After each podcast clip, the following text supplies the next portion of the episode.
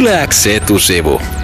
Saattaa olla vaikeampi työllistyä, jos on, on, ulkoeurooppalainen nimi. Saattaa olla äh, heikompi koulumenestys, koska lähtökohtaisesti koulu priorisoi äh, lapsia tietyn, tietty, tietystä kulttuuritaustasta ja asunnon saaminen saattaa olla paljon hankalampaa.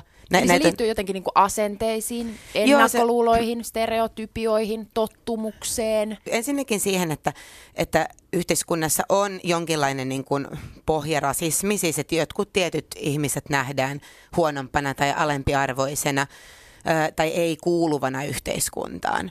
Siihen osallistuu myös ihan sellaiset semmoisella niin kuin arkiennakkoluuloilla olevat ihmiset. Ihmiset, jotka, jotka ei välttämättä ole vahvasti rasistisia, mutta sitten kun laittaa asuntonsa ö, vuokralle, niin katsoo, että okei, että nyt Hassan hakee vuokrakämppää ja Jukka hakee vuokrakämppää, että mä ehkä mieluummin otan Jukan. Vaikka ei niin kuin periaatteessa välttämättä edes ajattele sitä asiaa sen syvemmin. Koko Hubara, mitkä tekijät sun mielestä yhteiskunnassa, esimerkiksi nyt siis suomalaisessa yhteiskunnassa, tässä yhteiskunnassa, jossa me kaikki eletään, mitkä tekijät ylläpitää sitä, että meillä on rakenteissa rasismia tai rakenteellista rasismia? No mä tota, erottaisin niin kun sen, vaikka se, siellä ruuhkassa on niitä monia ihmisiä, niin sen semmoisen ennakkoluulon ja ja semmoisen niin vieraan pelon siitä, että meillä on oikeastaan niin kuin tämmöisiä institutionaalisia käytäntöjä ja lainsäädäntöä, joka sulkee tiettyjä ihmisiä pois ja, ja tota, ää, ne nivoutuu niin kuin toisiinsa.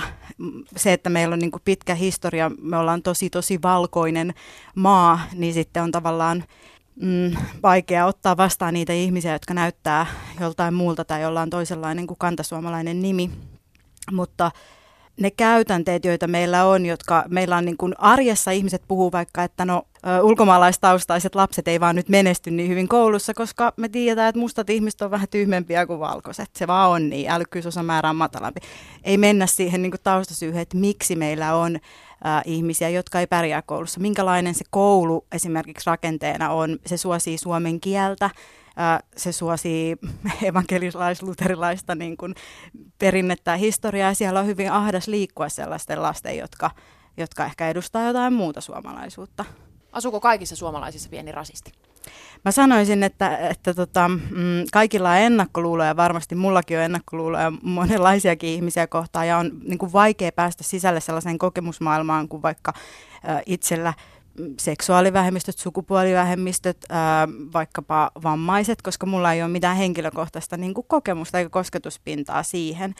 Mutta kysymys on niin kuin tavallaan siitä etuoikeudesta ja siitä hyödystä.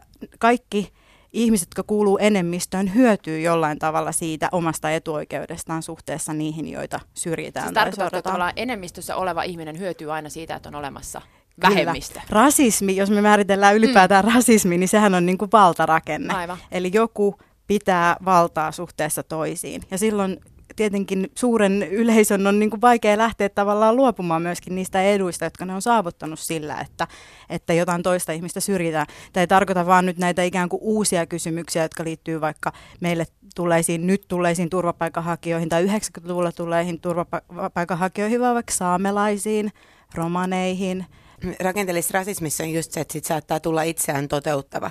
Että jos toitotetaan tietyille lapsille, että okei, että sinä et tule menestymään, niin on kovin yleistä, että on puhuttu siitä, että esimerkiksi äh, somalitaustaisia tyttöjä, he, heille suositellaan yleensä, että, että lähihoitaja saattaisi olla hyvä ammatti.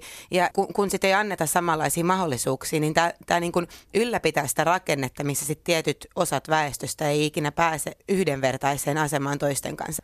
Sä sanonut Maikkarin haastattelussa, että rakenteellinen rasismi on paljon vaarallisempaa kuin se, että joku syrjäytynyt äijä pukeutuu Ku Klux Klanin kaapuun ja menee tonne häröilemään. Mitä sä tarkoitat sillä?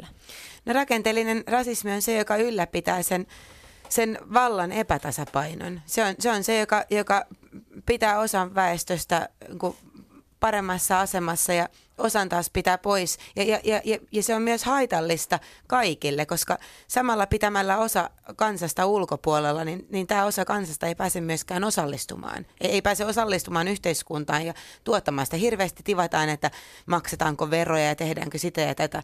Yhteiskunnassa, jossa on rakenteellinen rasismi, niin, niin ihmiset ei edes pääse osallistumaan yhteiskuntaan. Samaan aikaan, kun me kerta eletään sen rakenteen keskellä, että me kaikki tiedetään, että vähemmistöä edustava yksilö helpommin e, e, tulee aina edustaneeksi sitä omaa vähemmistöään. Eikä niin kuin esim, ei mua ikinä, jos mä teen jotain väärää, ei kukaan ole ikinä sillä että fucking suomalaiset on niin perseestä, koska niin. toi muija teki noin. Niin kun me tiedetään, että et, et, et se ajatuskulku menee näin, Mut niin sitä... eikö, silloin, eikö silloin tavallaan niin kuin, ei, ei, se, ra- se, se, se hyvän tarkoituksen kulku, mukaista? Ei, se ajatus kulkuu ja se rakenne pitää murtaa. Mutta. Ei, sitä, ei sitä, että me, me niin kuin to, me, silloinhan me vaan ylläpidetään, silloin me jokainen meistä ylläpitää sitä.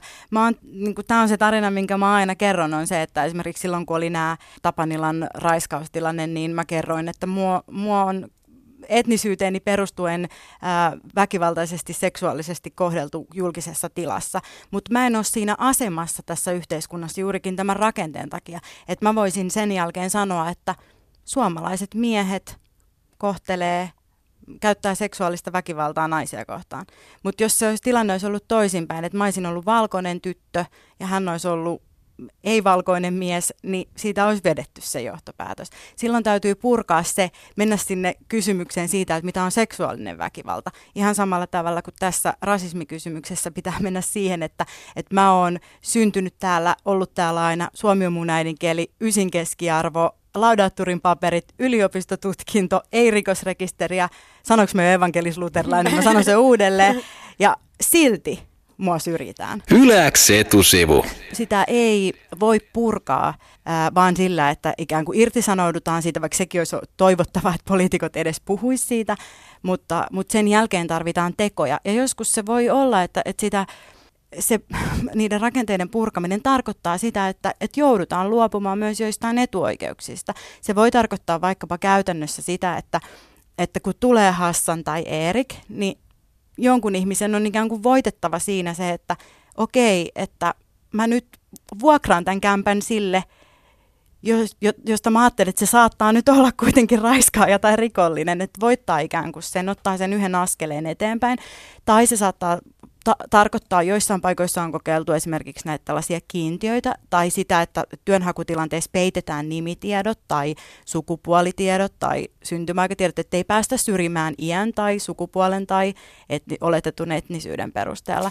Et ehkä tarvitaan ihan konkreettisia tekoja. Ja niin. ihan myös sitä, että, että kaikki ihmiset lähtisivät et, et ylipäätään tekee sellaisen oman niin kuin, niin kuin ajatusharjoituksen, että sitä miettii läpi, että, että ajattelenko mä tasavertaisesti kaikista ja yhdenvertaisesti. Vai, vai on, onko mulla ennakkoluuloja joitain ihmisiä kohtaan, Mist, mistä ne johtuu ja lähtee niin kuin selvittämään sitä, tutustuu ihmisiin ja yrittää, niin kuin, yrittää itse omassa elämässäänkin aina voi niin kuin lukea ja keskustella ja kuunnella ja ottaa selvää. Yksi, yksittäinen niin kuin metsuri tai radiotoimittaja ei välttämättä niin kuin, äh, niitä rakenteita pysty sinänsä purkamaan. Se, se liittyy myöskin siihen, että, että niin kuin, myös ihan tavalliset kantasuomalaiset ihmiset ei ole siellä niin kuin, vallan käyttäjinä, mutta se, mitä ainakin voi tehdä, on se, että miettii tosi tarkkaan, ketä äänestää.